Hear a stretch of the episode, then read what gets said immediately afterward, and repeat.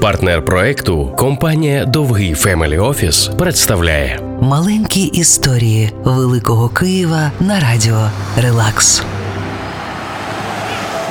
Лев Борисович Гінзбург, король девелоперів минулого, збудував Київську оперу, філармонію, Нацбанк, будинок учителя, Національний художній музей.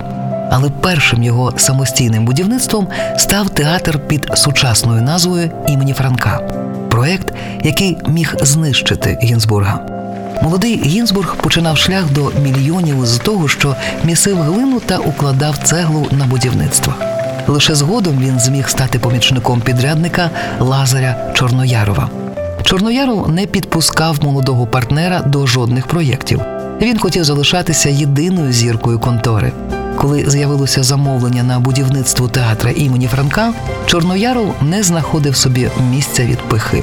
Але коли строки будівництва майже вийшли, стало зрозуміло, що майже нічого не зроблено. Наближався скандал, який міг знищити усіх.